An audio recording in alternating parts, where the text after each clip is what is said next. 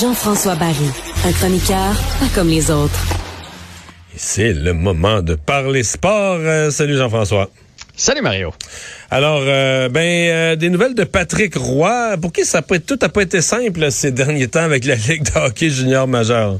Non, totalement. mais là, ça semble être derrière lui, cette histoire-là. On sait qu'il a rencontré la Ligue avec Jacques Tanguay et qu'on a pu euh, chacun de notre côté dire euh, ce qui clochait dans leur relation avec l'arbitrage, etc. Et là, aujourd'hui, on parle de Patrick Roy pour les bonnes raisons, parce que la saison de la Ligue junior majeure du Québec commence dans deux jours, et euh, on a demandé à Patrick Roy, donc, comment il entrevoyait cette dernière saison, et il a avoué qu'il l'entrevoit comme sa dernière. sais, il va, et selon lui, c'est son dernier match d'ouverture, et etc. Il dit qu'il a fait le tour du jardin là pour ce qui est de, du coaching. surtout que, puis, ce qu'il dit un peu, c'est qu'il va y aller all-in, et il y a l'équipe pour. Là. les de Québec était une bonne équipe l'année passée. Je pense qu'ils sont encore plus forts euh, cette année. Je vois mal comment une équipe dans la Ligue réussirait à, les détrôner de la première place. Donc, euh, le championnat de la saison, c'est possible. La Coupe du Président, c'est possible. Et même la Coupe Memorial, c'est possible. Euh, surtout que là, il y aurait déjà un deal. Ça, a été sorti là, comme quoi Justin Robida, qui est un excellent joueur, le fils de Stéphane Robida, qui a joué pour le Canadien de Montréal et les Stars de Dallas. il y aurait déjà une transaction de conclue après les fêtes il s'en viendrait avec les remparts. Et lui, c'est tout un joueur de hockey. Donc, euh, je vois pas qui peut euh, rivaliser avec les remparts. Et surtout là si on met le paquet du côté de Patrick Roy. Mais est-ce qu'il y a un après? Je comprends bien que Patrick Roy veut faire cette saison au complet, la finir et que ce soit sa dernière, mais est-ce que lui, en disant ça aujourd'hui, le septembre 2022, est-ce qu'il se projette en 2023, 24, 25 vers d'autres rêves? Ouais, ben en fait, il a dit qu'il, ben, d'un, il a le goût de prendre du temps pour lui, c'est comprenable, mais il demeurerait DG parce que présentement, il est DG et entre, entraîneur. Tu sais, quand tu es DG, tu peux regarder les, les, matchs sur ta tablette, sur ta télé, puis regarder les matchs à domicile, quand c'est à Saguenay, quand c'est à Shawinigan, quand c'est pas trop loin. T'as pas besoin d'aller dans les maritimes en Abitibi. Fait qu'il demeurerait DG de l'équipe probablement, là, ça a l'air d'être ce qu'il envisage. Et ce serait Simon Gagné. On sait qu'il a engagé Simon Gagné pour être son bras droit cette année. Et ce qu'il a dit un peu aujourd'hui, c'est on va voir comment Simon aime ça, puis ça. Donc, il est probablement le prochain entraîneur. OK, OK, je vois, je vois, je vois. La succession est en train de se préparer. Federer euh, qui a annoncé sa retraite il y a maintenant quelques jours et là qu'on prépare les derniers euh, les derniers ces derniers moments de gloire. Exactement. Puis aujourd'hui, il a donné une conférence de presse parce que le, tournoi de la Coupe Lever va commencer. On sait que ça va être son dernier tournoi. Est-ce que tu sais comment ça fonctionne la, la Coupe Lever? Pas du tout.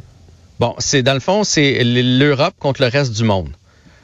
Un peu comme ils font au golf, là. Tu sais, ils font ça au golf, là. Donc, c'est, dans le fond, euh, puis, et là, c'est une équipe. Et là, il y a un coach qui a décidé de la sélection et le coach va décider qui joue contre qui. À chaque jour, il y a des matchs et à la fin, ben, c'est soit l'Europe qui va avoir gagné ou le reste du monde. Et ce que Federer a dit aujourd'hui, c'est qu'il a demandé à son coach de jouer seulement un match. Ça va être un seul et dernier match. Ça va être un match de double. Et il a, il a, demandé, je sais pas si ça va être accepté, mais j'imagine que oui, que ce soit avec euh, Raphaël Nadal. Il aimerait ça donc être jumelé avec Raphaël Nadal. Dans le fond, quand il dit qu'il jouait, il finissait sa carrière à cette coupe-là, et il ne jouera pas au complet en simple et tout ça. Il veut jouer un match en double. Ouais, à moins, tu sais, il a laissé la porte ouverte. Là, euh, on a besoin de lui euh, rendu dans la journée de dimanche, là, parce que l'équipe, euh, je sais pas pour quelle raison, il y a eu une blessure, quelque chose. Il a pas fermé la porte, mais son souhait, il a, demandé à son entraîneur, regarde, un dernier, un match en double, pas en simple. Mais avec Nadal. Mais avec Nadal, ce bout-là, avec Nadal, le public va, voir, va vouloir ça. Les fans vont vouloir ça, non? Ben oui, ben en tout cas, moi, je veux le voir. Toi, tu veux ça, oui. Mais moi et je trouve ça, je trouve ça capoter l'amitié de ces deux gars-là. Tu sais, ça a été des rivaux, là. On s'entend. Ils, se battaient pour le titre de numéro un, les deux. Ils pourraient se détester, mais non, il y a, y a un respect.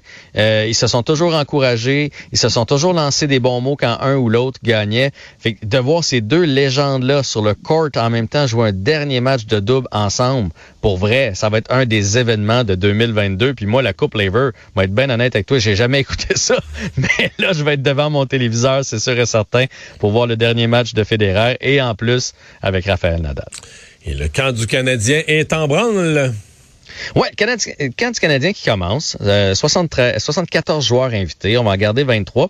Et aujourd'hui, j'ai décidé, Mario, parce qu'on peut pas tout passer l'équipe aujourd'hui, euh, qu'on allait regarder du côté de l'attaque. Euh, parce que là, il y, a le, deux tiers de trop.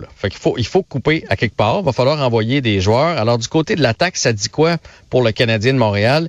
Et moi, ce que je vais surveiller, c'est deux enjeux. La première des choses, c'est Slakowski. Est-ce qu'il va débuter l'année à Montréal ou pas? Est-ce qu'il est assez fort? Euh, physiquement, ça, c'est sûr et certain, mais est-ce que son niveau de hockey est rendu là? Et surtout, est-ce qu'il y a une place chez le Canadien? Parce que si tu le prends puis qu'il est 12e, 13e attaquant, un peu dans les estrades, un peu sa quatrième ligue, je ne sais pas si ça, sert le jeune, puis je vais pas me prononcer tout de suite parce que tu on l'a pas vu jouer. On l'a vu jouer au camp, mais on l'a pas vu jouer encore. C'est quand on va le mettre avec Gallagher, puis quand on va le mettre avec Suzuki et quand on va le mettre contre, les bons défenseurs de l'équipe adverse, qu'on va pouvoir voir s'il est prêt ou pas. Fait ça, c'est le premier point que je vais surveiller. Et le deuxième, c'est est-ce que Kent Hughes va réussir à échanger un joueur? Parce que est-ce que tu as regardé ce qu'il y a à l'attaque du côté du Canadien présentement sous contrat? Il y en a comme un peu trop, là. Ouais. Là, je me suis amusé, j'ai fait des lignes. Tu sais, pas, rapport, là. Mais tu sais, Suzuki, Caulfield, Anderson sur ta première. Drouin, euh, Dak, qu'on est allé chercher, et Monahan sur ta deuxième. Hoffman, Dvorak et Gallagher sur ta troisième.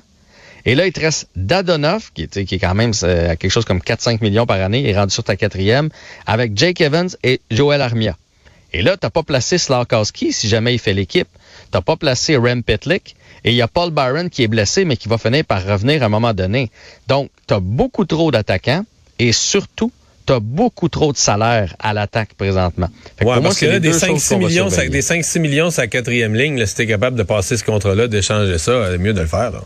Mais tu sais, si, mettons, si ça marchait, c'est la ligne que j'ai faite, là, Dadonoff à 4, puis Armia à 3,5, là, puis euh, Evans qui est un peu moins cher, mais ça te fait une ligne à 10 millions pour une quatrième ligne. C'est cher pas mal. C'est cher pas mal. C'est un petit peu cher, effectivement. Ah. Mais on va surveiller ça, le camp. Ouais, effectivement, la presse, dans, quelques jours, ça va commencer à être les jeunes tristes d'être coupés un peu à chaque fin de journée. Merci Jean-François. À demain.